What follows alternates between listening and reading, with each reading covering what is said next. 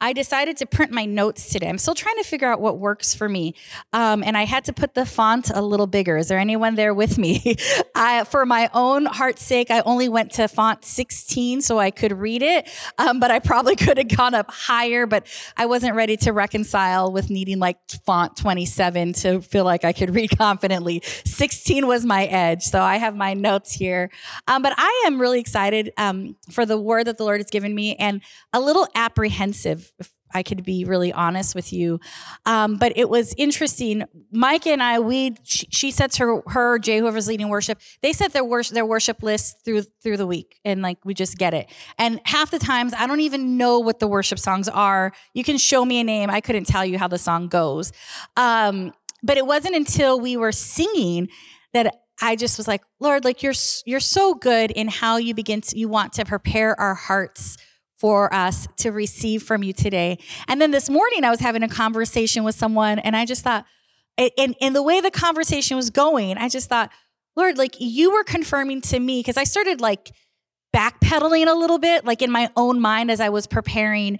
Um, and so I just thought the Lord is so good um, when we are willing to just step out and walk in obedience and navigate through some of these things. So we have been in Matthew chapter five, uh, Pastor Jay, we are studying the Beatitudes. And um, I think this is our third week, maybe the week that he kicked off the series, I was homesick. So I, I watched online, but I was like not feeling well. And like I have a really cute dog who distracts me. And you know, I just, it was, it was great. We got through it. And I, when, when I watch online, I watch from uh, the lens of everything that needs to be happening correctly. Like, gosh, the, the video's really grainy, or what's with the sound, or why, like, that's when I'm watching our church service here. I'm, I'm almost in work mode. So I, I like heard what he was saying and didn't honestly. Um, and so last week I was sitting there and he, he began to read and all of a sudden the Lord just like hit me with this first phrase. So I'm just going to read Matthew chapter five. I'm going to start with verses one through three. And seeing the multitudes, Jesus, he went up the mountain and he, Jesus, was seated with his disciples, uh, and seated with his disciples came to him. Then he opened his mouth and taught them, saying, So he's talking to the disciples, Blessed are the poor in spirit, for theirs is the kingdom of heaven. I'm going to stop there because I have plenty of scripture, but we've been in there. And that was the place that just hit me last week. It, when it said, Blessed are the poor in spirit. And I told Jay, I was like, hey, I think I'm going to teach this week. And he's like, about what? And I was like, about being poor in spirit. And he's like, Suzie, I taught about that already. Again, I was distracted. Um, but I, that's where I started kind of doubting myself. But as I have, as I've been meditating and pondering what the Lord wants to say and, and invite you on this journey, um, I believe that he has something to speak to each of us. And, it, and it's going to be different because that's how the Holy Spirit works. I can be teaching and you can be hearing I don't know what you are hearing. You're hearing my voice, but my hope is that the Holy Spirit would be speaking to you. So I'm going to be praying. Or let me pray. Well, Father God, we thank you for who you are. We thank you for your goodness and your presence that's here. We open our, our ears to hear you speak. Holy Spirit, I pray that you would speak through me. Um, Lord, I pray that um, what we need to get from today to launch us forward to tomorrow, Lord, that those things would be received with gladness, with joy. Lord, we thank you for your faithfulness and your goodness. In Jesus' name we pray. Amen. So growing up, um, growing up, I actually grew up poor um, by many people's standards. Um, we th- there's a lot of our, our life story. My mom was a single mom. She worked multiple jobs, but we but okay, so we were by standards poor. However, we had a home, I had clothes, we had a car, um, we had food. Um, so maybe I didn't have the things that I like my, that my friends had. I had a friend, my best friend. Her parents were um, they owned their own business. Like it was like the one like really rich person that I knew because her parents owned this her own their own furniture business, and they lived in this beautiful house in this beautiful neighborhood. And um and they would all like she was my best friend, so I spent time with her all of the time, and like that's when I got to go out to eat was when I went over to her, spent the night at her house, um, and it was a very polarizing life that we both lived. But by standards, we we were we were poor. Um, and by other standards, we probably weren't poor because we had right these luxuries. We had a house um, that we owned. We had all of these other things. So when we think about it, you know, I've seen poverty in firsthand on various levels in various countries in various places.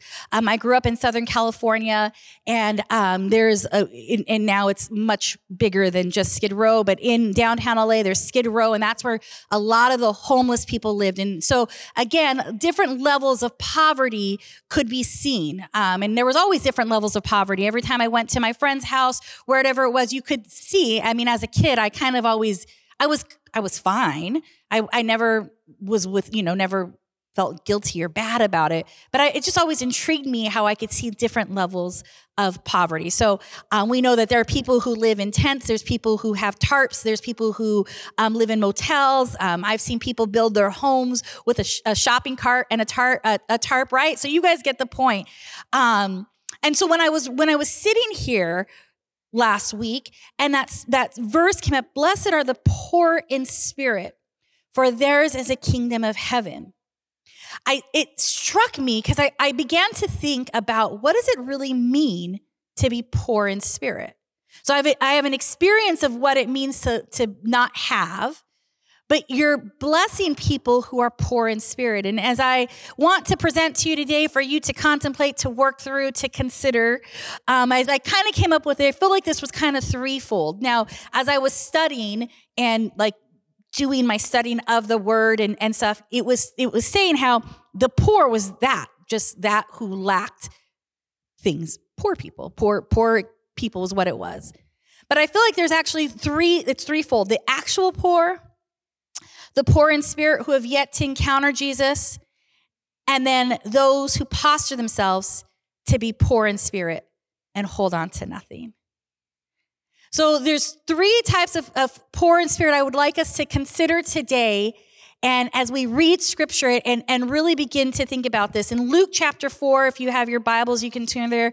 It's also in Isaiah, but this is Jesus. He's in the temple and he begins, he opens the scripture and he opens up to Luke. Well, he opens up to Isaiah. We're reading it here in Luke. Uh, so he came to Nazareth where he had been brought up, and his custom was he went into synagogue on the Sabbath day and he stood up and read. And he handed them the book of the prophet Isaiah. And oh, and he was handed the book of the prophet Isaiah. And when he had opened the book, he found the place where it was written. The Spirit of the Lord is upon me because he has anointed me to preach the gospel to the poor. He has sent me to heal the brokenhearted, to proclaim liberty to the captives and recovery of sight to the blind, to set at liberty those who are oppressed, and to proclaim the acceptable year of the Lord. So we read here that Jesus is opening up and he's addressing specifically the place where we are to go and preach the gospel to the poor. Now, in context and where it was, um, the sick, the bound, the broken, the poor were disenfranchised in those communities. They weren't necessarily found in the temple here. And when we see when Jesus is actually proclaiming the good news, he's on a journey. He's, he's going from city to city. He's going from town to town. He's going from place to place. And what is he doing? He's proclaiming the good news to people. He's healing the sick. He's doing all these things, but all of the time he's coming and he's preaching the word of God. Jesus came for the disenfranchised. Sundays is really is, is really about being equipped, about coming together. But Monday through Friday, Monday through or Monday through Saturday, that's when we're to be preaching the good news. See, when we come here on a Sunday, Sundays are about us coming in his presence together, that there's an anointing and that those who don't know, those who are seeking would come in and experience the presence of God together. And then we go and we leave and the call is to go out and to preach the gospel to the good news or preach the gospel to the poor, to go share with those people. There is a literal people that Jesus was talking about in this moment. Jesus was talking about the people as he moved from town to town who needed to hear the good news. Sorry, I'm a little thrown off because I can hear my voice somewhere on something and I'm trying to like not hear it. Um, I don't know where it is. Uh, but, but I'm going to tell you, I don't like hearing myself, uh, like when I repeat. Um, so it's throwing me off just a, a little bit. Um, anyways, so Jesus is literally saying in this, as he's reading the scripture, we're to go out to the poor. We're to go out to them. You know, um, so as I mentioned, I grew up in California and I had taken at the time our youth so this was many years ago. Back to California, we went to this place called the Dream Center. Dream Center is at the heart of Los Angeles. They are reaching. Um, they're they have. Hundreds, quite literally hundreds of ministries um, from uh, helping people through rehab, through d- drug addiction, um, emergency housing, feeding the homeless. And so they have short term mission trips you can do. So when Jay and I were pastoring, we took our youth group, we took some youth with us there.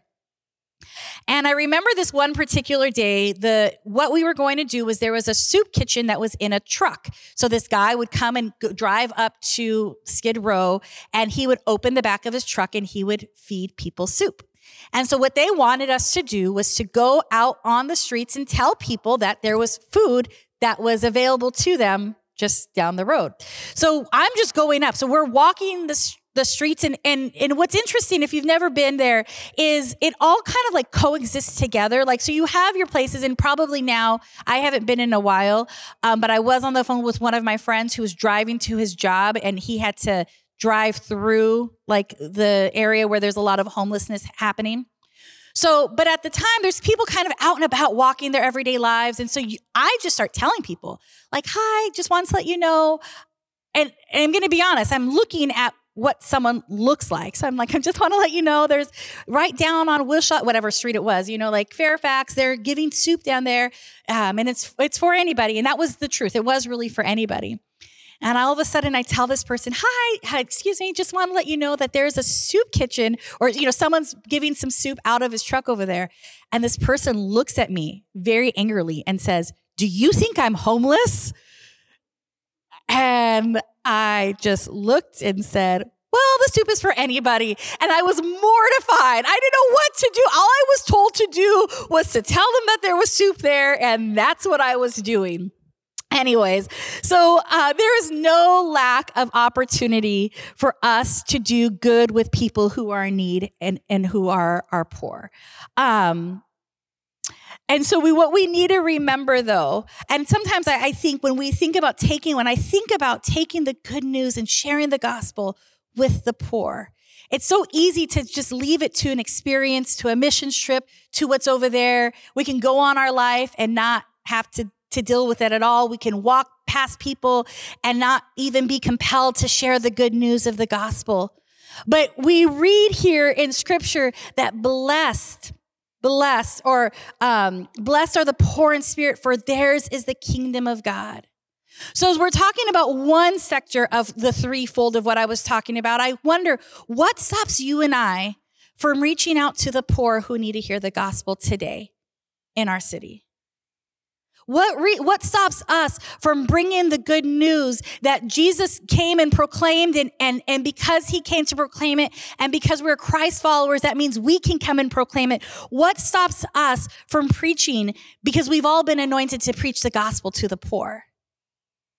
See, the poor mattered to Jesus.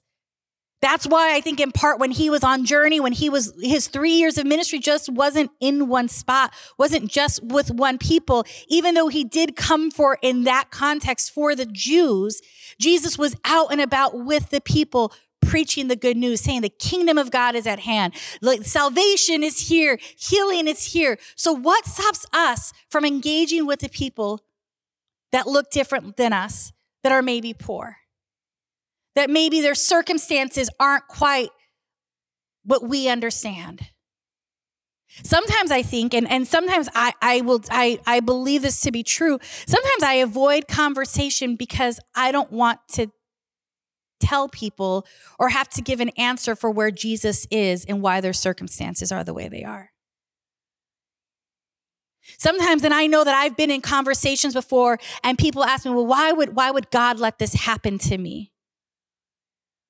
Or I've been, we do a Christmas tree giveaway and I've been in spots where we're like, hey, like free Christmas tree. And they're like, I, I can't have this tree. I don't have any gifts to put, to put under like for my family.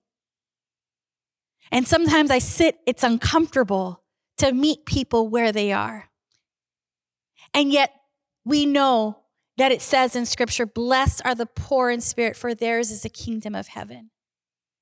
Jesus makes sure that part of his ministry and his proclamation is that his, his good news is for everybody. It, it's for the poor. It's for the sick. It's for the brokenhearted. It's for those who are bound as much as it's for those who were in the synagogues he was teaching. See, we don't get to just walk away from the mandate that there is a call that we have to reconcile that he has called us to be preachers and ministers of the gospel of the good news. And who needs the good news? It's those people who are sitting in bad news. It's those people who are sitting in the circumstances that they can't quite get themselves out of. And the call isn't for me to have all of the answers. The call is for me to preach the gospel of the good news. The call is for me to proclaim who he is and what he's done and that he's come for the poor and for the brokenhearted. So I believe as we were reading, as I was reading this, that there's that, like I said, the first fold is the person who's actually poor. That, that there's something about the way where Jesus wants to meet someone in their lowest point that is beautiful. That he wants to meet them in their lowest point. And because just because I don't understand it doesn't mean that he's not going to meet them there.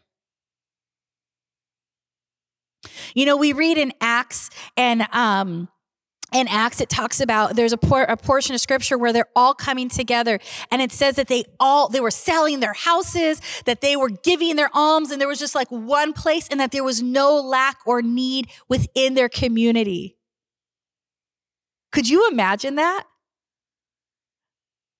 Could you imagine if I stood up here and I said, All right, Chapel Valley, so this is what we're going to do. We're all going to sell our house and then we're going to bring one pot of money here. And then those people who are part of our community, we're going to actually just give from that pot. And then we're going to make sure that there's no lack in anyone. And guess what? We're going to actually help people raise their children. And so we're going to live in this community of place that is inconvenienced by one another. You guys would be like, That church is crazy. All they do is they want my money. Um, who do they think they are? Right? Like, so we could read read scripture sometimes and think, oh, that's, that's for then. Like that, that was con- contextually there. No.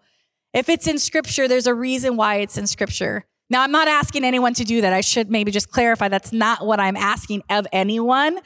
Um, but I do believe that there is a reconciling of we have to live in surrender because it says, Blessed are the poor in spirit.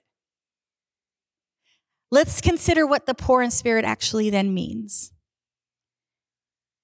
Can you be poor in spirit without being poor in spirit and inheriting the kingdom of God? Yes. Let me explain, because that sounded a little crazy even when I wrote it. Can you be poor in spirit and not be poor in spirit inheriting the kingdom of God? There are hundreds of thousands of people around us who are absolutely poor in spirit. They have beautiful cars, they have beautiful lives, they're good, they would consider themselves probably good people. They do the right thing. They might give like a, you know, tax donation here. They might go like volunteer and give blood here. And they'd say, like, I'm I'm a good person.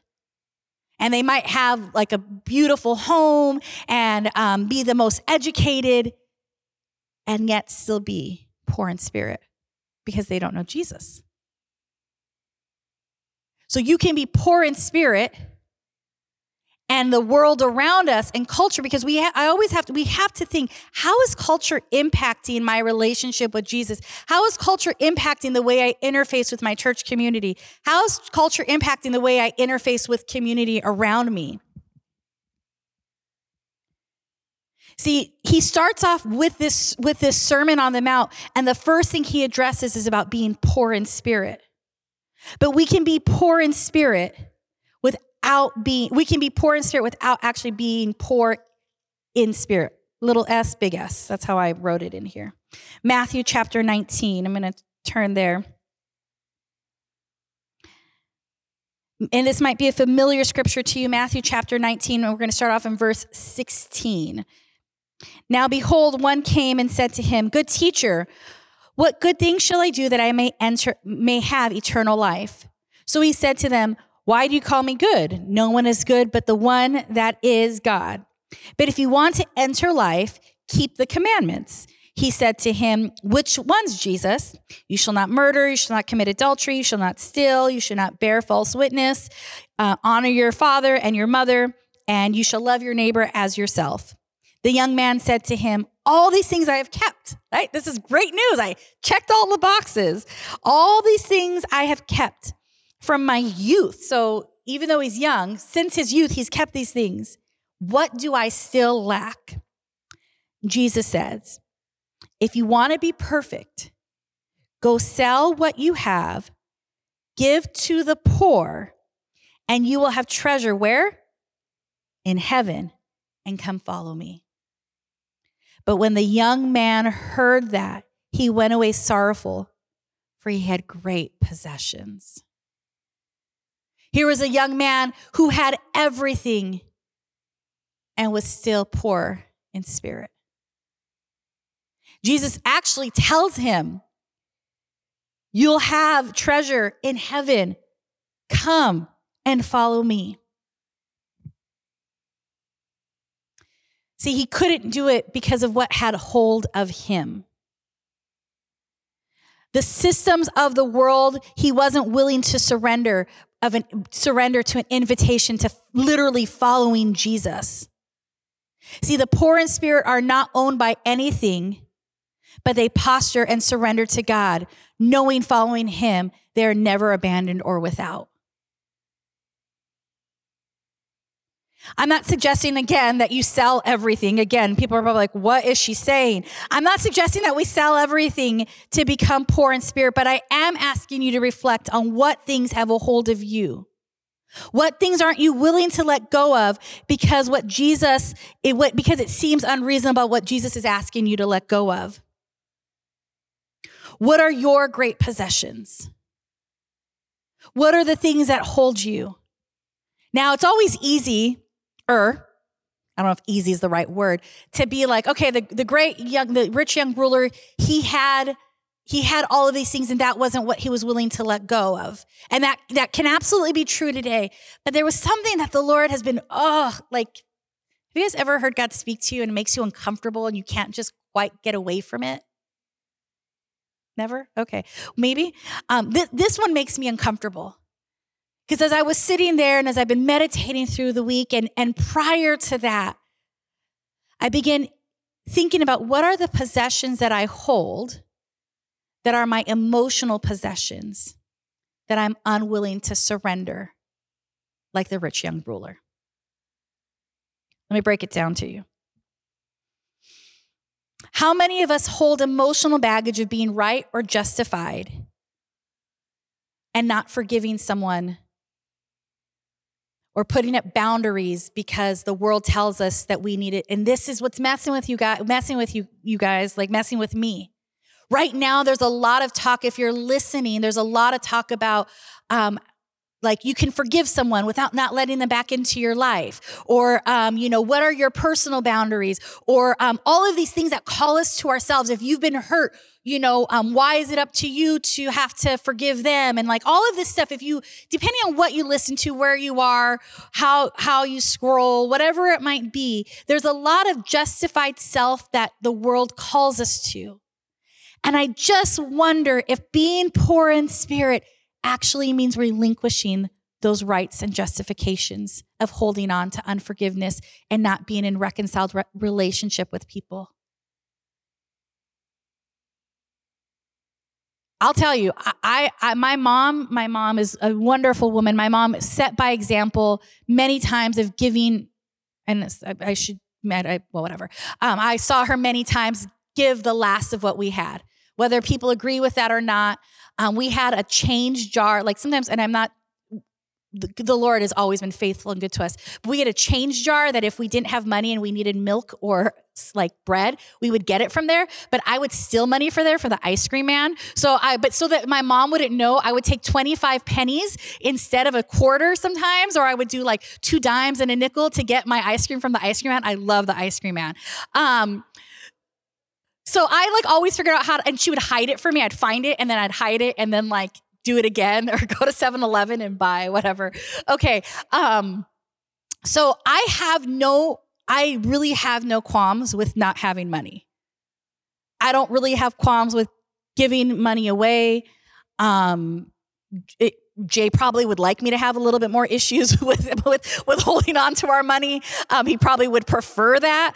Um, but I just money for me. I just am like I've always seen God been faithful to our life, and like if we don't have it, He's going to provide it at the right time, even if it's right in the moment. So if that means I go, so so money for me, really, honestly, is just just money. I'll tell you what I do hold on to. is how people have treated me and my family. I can tell you what I do hold on to is what forgiveness actually looks like. I'll tell you what I do hold on to is how, how, how much am I going to risk trusting someone again because they've hurt me? So when I think about being poor in spirit, there's the physical being poor. Then Jesus ad- addresses that and says like theirs is the their inheritance. Like those people like they're they're in my kingdom. There's something precious about people who are poor to the lord that is evident in how he preaches. Then i read the scripture of the rich young ruler and he says like oh i can't. Like oh it's too great. And then i thought well if money isn't too great to me where do i find that i'm poor in spirit but not poor in spirit to place of inheritance. And I just want to put out there for you that there are people who, right, who don't know the Lord that are poor in spirit. But we could be poor in spirit and holding on to emotional baggage that doesn't allow us to inherit the kingdom of, of heaven. Because we're whole beings. He doesn't just address one place, he wants to address the whole totality of who we are. I believe the posture of being poor in spirit to inherit, and, and it's not just in, for theirs is a kingdom of heaven, not just in heaven, because Jay did te- teach about this. It's not just when I get to heaven, we, heaven is here on earth as well. But I believe that the being poor in spirit is going to cost us all something. All of us. And I don't know what that is. For some, he might be asking you to sell everything. I don't know, and just come follow him. Go into the mission field and sell everything and go. Maybe. For some of us, it might be how we are reconciled back into re- reconciliation and really considering scripture and not allowing culture to define what forgiveness, wholeness, and freedom looks like. Because when I look at the things and I contemplate what I believe, it contradicts what scripture says. You know what's interesting at the end of the Beatitude, so of the end of the Sermon on the Mount, so Jesus goes and he gives this whole thing, and at the end of this portion of scripture, we're going to go to Matthew chapter 5, verses uh, 43 through 48. This is what Jesus has to say. You have heard it said before, you shall love your neighbor and hate your enemy. So he's talking to them. He's saying, This is what you've heard before. But I say to you, love your enemies, bless those who curse you, do good to those who hate you, pray for those. Oh, this one is always hard for me. Pray for those who spitefully use you, not aren't spiteful towards you, spitefully use you and persecute you that you may be sons of your Father in heaven, for he makes the sun rise on the evil and, and, and on the good, and sends rain on the just and the unjust. For if you love those who love you, then you have your reward. Don't even the tax collectors do the same?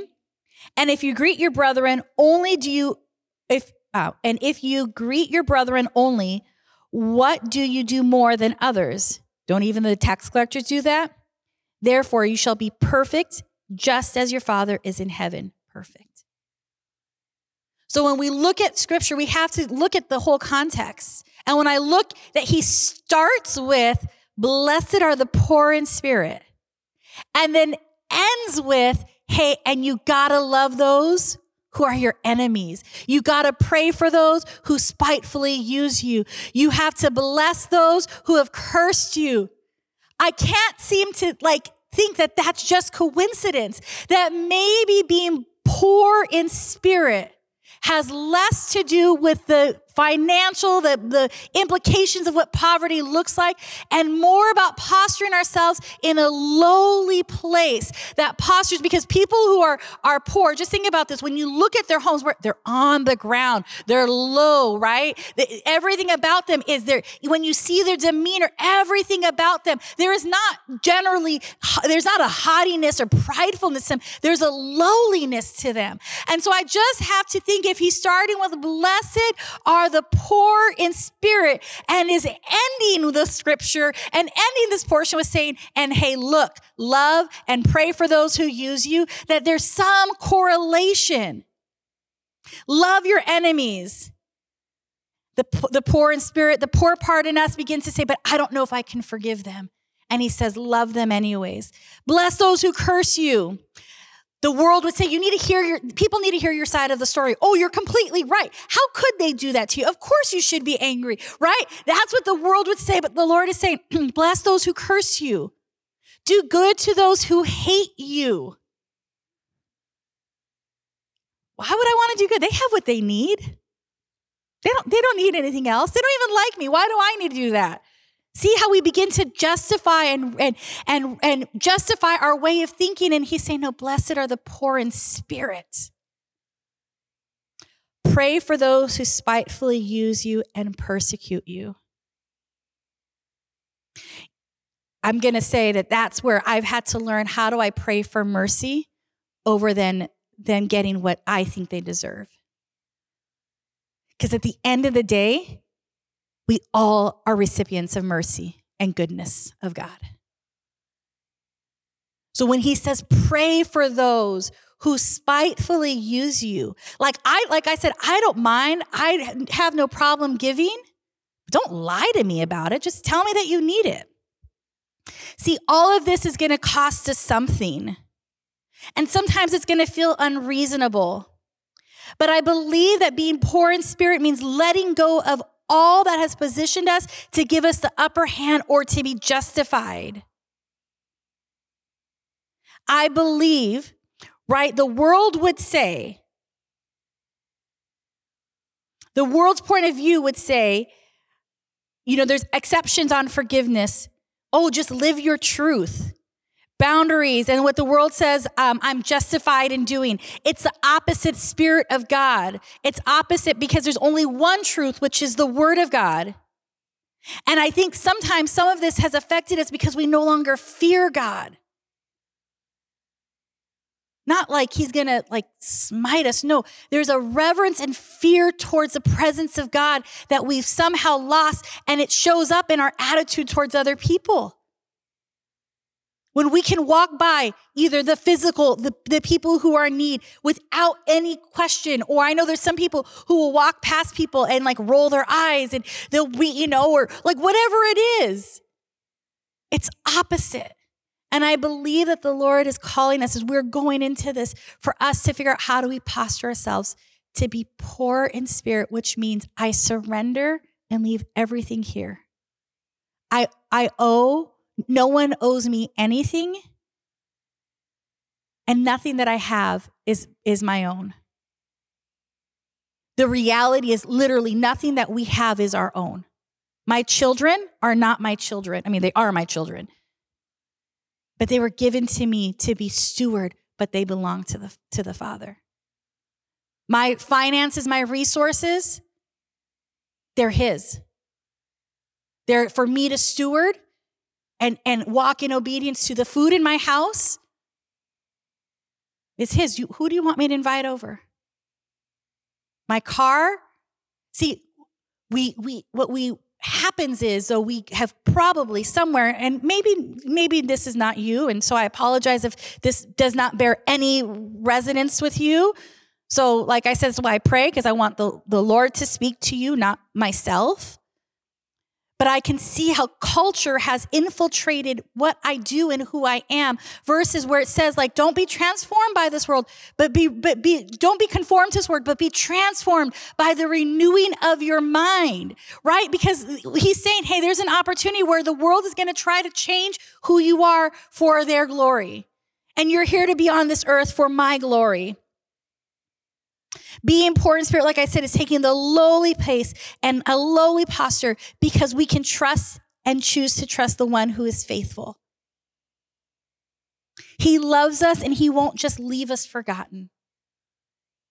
His heart. So the heart, the heart of the Father, the good news, the gospel, all of that is this, that he, he, his heart is towards us. There is healing. There is wholeness. He wants us to be set free. We don't have to walk in bondage. We don't have to live, um, conform to this world, but he wants us experiencing heaven here on earth. That's the good news. That's the gospel. That's what we're being invited into. And I believe as we learn how to posture ourselves and consider, Lord, what is keeping me bound? What places am I I not willing to surrender to you that freedom can be found in Christ? Freedom to be walking freely as who he's called and created us each to be. Galatians chapter 5, and I'm going to pull up my phone because I'm going to read out of the Passion Translation. Now, I don't, Jay and I were talking about this this morning. I was like, which version I always kind of go before, but I, I, the Passion Translation is a newer translation. Um, I, I would not use that necessarily as a study translation, um, but I liked the way, and considering some of the audience, I said I liked the way that this version said it. Um, when I study, when I read, I read multiple versions. I love the Bible app. You can switch versions very easily. So sometimes I'll even be reading the Bible and I'll be like, what does that mean? And then I have to switch to another version and then until I get it. So I love the Bible app um, because if it were me, I would probably have five Bibles carrying them around with me every week and it just would not be good. So the Bible app is my favorite. But here's here's a little bit about what I think Paul then later says that helps us see what it means to walk contrary to the world system. And I and the reason I say that is because in order for us I think to walk poor in spirit, we have to consider how has the world system affected how I choose to walk with the Lord. Galatians chapter 5 verse 16 in the Passion translation says this: As you yield freely and fully to the dynamic life and power of the Holy Spirit, you will abandon the cravings of yourself. For yourself craves the things that offend the Holy Spirit and hinder him from living free within you. And the Holy Spirit's Holy Spirit's intense cravings hinder your old self life from dominating you. So then, the two are incompatible and conflicting forces within you. Uh, within you are self life of the flesh and the new life of the spirit. But when you are brought into the full freedom of the Spirit of grace, you will no longer be living under the domination of the law, but soaring above it. The craving of the self life are obvious sexual immorality, lustful thoughts, pornography, chasing the things instead of God, manip- manipulating others, hatred of those who get in your way, senseless arguments, resentment when others are favored, ten- uh, temper tantrums, angry quarrels, only thinking of yourself being in love with your own opinions, being envious of blessings of others, murder, uncontrolled addictions, wild parties, and all the similar behaviors. Have I, haven't I already warned you that those who use their freedom for these things will not inherit the kingdom realm of God? So when I'm thinking about po- the posture of being poor in spirit, and what I loved about this in, in all of what it was talking about it, you know, resentment, when others are favored thinking only of yourself looking only for yourself that when when someone is actually really poor when you have a poor mindset everything is for you you fear you fear anything that's good so if you get a little bit you may not share with other people um, I, my mom also worked. We worked at a home. My mom worked at a homeless shelter, and I spent a summer there with her. Um, and you would see the the women who were fearful, and the women who just it was what it was. I was probably 12. I, I have a really, I, my mom let me walk Skid Row by myself with money with a woman um, who was homeless to go get yarn. I always think I would never let my 12 year old daughter do that. But my mom was like, okay. Um, her name was Miranda. I remember um, this very distinct experience. Anyways, but right, like when you're poor, when you don't have, you hoard, you keep, you look out for yourself, you, no one else. And that's what I love about what Galatians in, in this, in the Passion Translation points out was all of those places where our self calls ourselves to ourselves, right? We're, we we have to fend for ourselves. We have to protect ourselves. We have to do these things. And he's saying, no, your flesh and your spirit are at war with each other. The two are incompatible. You are, you have new life to walk in the spirit. Now, this is what it means to walk in the spirit. Uh, verse 22. But the fruit produced by the Holy Spirit within you is divine love in all its varied expressions joy that overflows, peace that subdues, patience that endures, kindness in action, a life full of virtue, faith that prevails, gentleness of heart, and strength in spirit. Never set the law above these qualities, for they are all meant to be limitless. See, Heaven on earth is limitless in what we can experience when we posture ourselves. And when we posture ourselves and take a lowly place, the Lord begins to say, Oh, as you trust me, you'll experience my joy. You'll experience my peace. You'll experience my wholeness, all of those things. Verse 24 Keep in mind that we who belong to Jesus, the anointed one, have already experienced crucifixion. For everything connected with our self life was put to death on the cross and crucified with the Messiah. Amen. We must live in the Holy Spirit and follow him. So may we never be arrogant or look down on one another, for each of us is an original. We must forsake all jealousy that diminishes the value of others. Is that not what being poor in spirit and us who get to inherit the kingdom of heaven look like. Walking in the Spirit is walking contrary to the world system. Walking in the Spirit leads us to the one who is faithful and desires for us to experience the fullness of his life here on earth. I don't have the answers for you. I don't I don't know you. I, I like and even those I know you know what the Lord is calling and, and, and stirring in you. And so, my invitation to you maybe some of you are like the rich young ruler and you're just trying to work more, harder, harder, harder, build up, get your 401k up, get your retirement going. Like maybe, maybe that is you. Maybe some of us in here are navigating what forgiveness or our rights look like for those who have hurt us and wronged us and we and that's keeping us because I, I was listening to scripture and Jay and I we kind of chuckled. I had it on and it was talking about forgiveness and, and Jesus is very direct. Scripture is very direct about forgiveness, uncomfortably direct. I'm not sure what your posture of to get yourself into being poor of spirit might look like in this life. But the good news is not only do we inherit the kingdom of God, but we get to experience that here on earth. My heart is that as you've heard the Holy Spirit today, I believe there is something that He may have showed you, revealed to you, that He wants to give your attention to. Would you not miss that moment? Because this isn't about like, oh, Suzie, hey, great word, or like, oh, I didn't like it. Like, that's between me and the Lord, honestly. What's between you and the Lord is what is He pricking in you? Because he, He's so gentle. He doesn't embarrass us. He doesn't mortify us. He doesn't call us out. His heart isn't that we are exposed, but his heart is that things are exposed. So I'm going to pray over us. I'm going to have Micah come up and she's going to play a song. And um, as she plays, I just want this time to be a moment for you to uh, reflect with with the Holy Spirit. Reflect on what it what feel felt uncomfortable, what you maybe didn't like. Sometimes when I think I don't like something, I have to ask myself, why don't I like it? Why why did that like make me like roll my eyes or whatever, whatever, right? It's ch- different for all of us.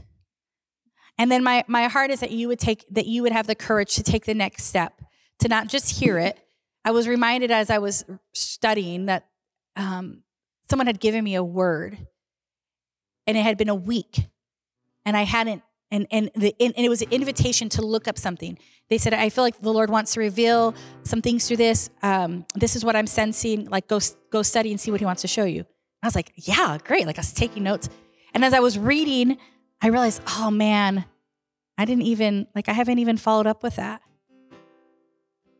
And so, what a shame. So many times we want the Lord to speak to us, and He speaks, and then we don't do anything. We just let it be and like, "Oh, good word. Oh, I took good notes." and then we close it up and we leave it for next week.